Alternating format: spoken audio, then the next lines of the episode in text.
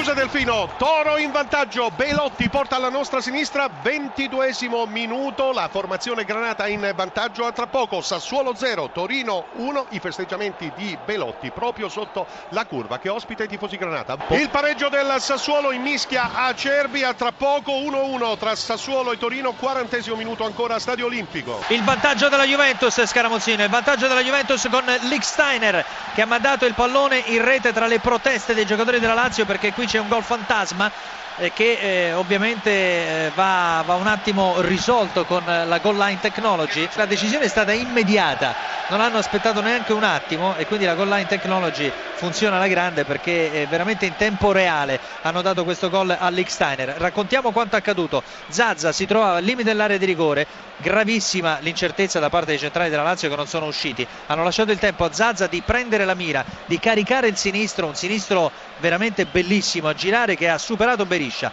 ha colpito in pieno il palo, il pallone è tornato sui piedi di Licksteiner che lo ha mandato verso la porta, grande parata di Beriscia però al di là della linea. Al di là della linea. Fischia alla fine il direttore di gara, la Juventus espugna per l'ennesima volta lo Stadio Olimpico di Roma, batte la Lazio grazie a un gol dell'ex Licksteiner e conquista l'accesso alla semifinale della Team Cup che giocherà contro l'Inter, linea Scramuzzino per il finale di Sassuolo Torino. Solo per il finale al Mapei Stadium 1-1 tra Sassuolo e Torino, la successione delle reti al 22 del primo tempo Belotti in chiusura di prima frazione il pareggio nero-verde con Acerbi.